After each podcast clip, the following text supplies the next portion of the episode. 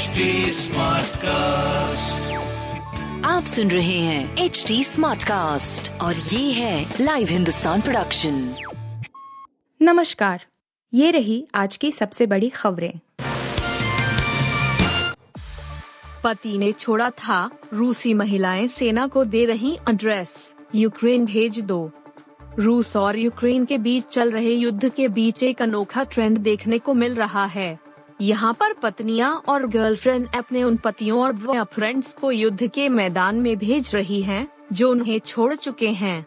यह महिलाएँ रूसी अधिकारियों को बाकायदा इनका नाम पता मुहैया करा रही हैं। यहाँ से अधिकारी इन व्यक्तियों को सेना में भर्ती कर ले रही है। ऐसा करने वाली महिलाओं में प्लेबॉय की पूर्व मॉडल दाना बोरिसोवा का नाम भी शामिल है।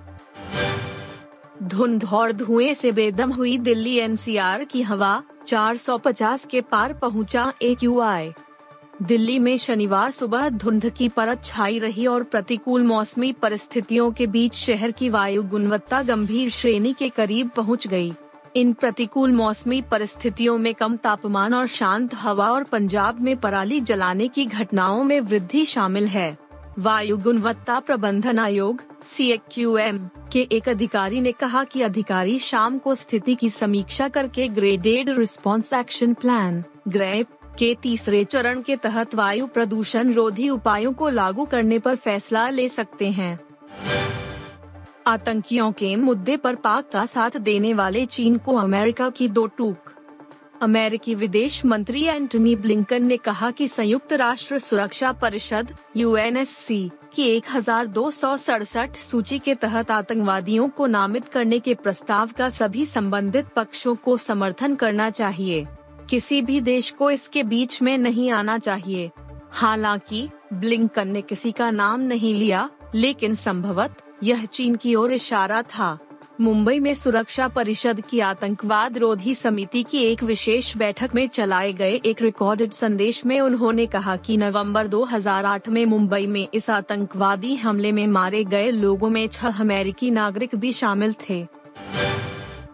मौसम, इन राज्यों में अगले पाँच दिनों तक होने जा रही भारी बारिश। पहाड़ी राज्यों में ठंड की शुरुआत हो गई है तो कई जगह हल्की हल्की बर्फबारी भी हो रही है। उधर, उत्तर प्रदेश, दिल्ली, बिहार जैसे राज्यों में दिन के समय तापमान अभी नॉर्मल बना हुआ है इस बीच, कई ऐसे राज्य हैं, जहाँ पर झमाझम बारिश ने मुश्किलें बढ़ा दी हैं।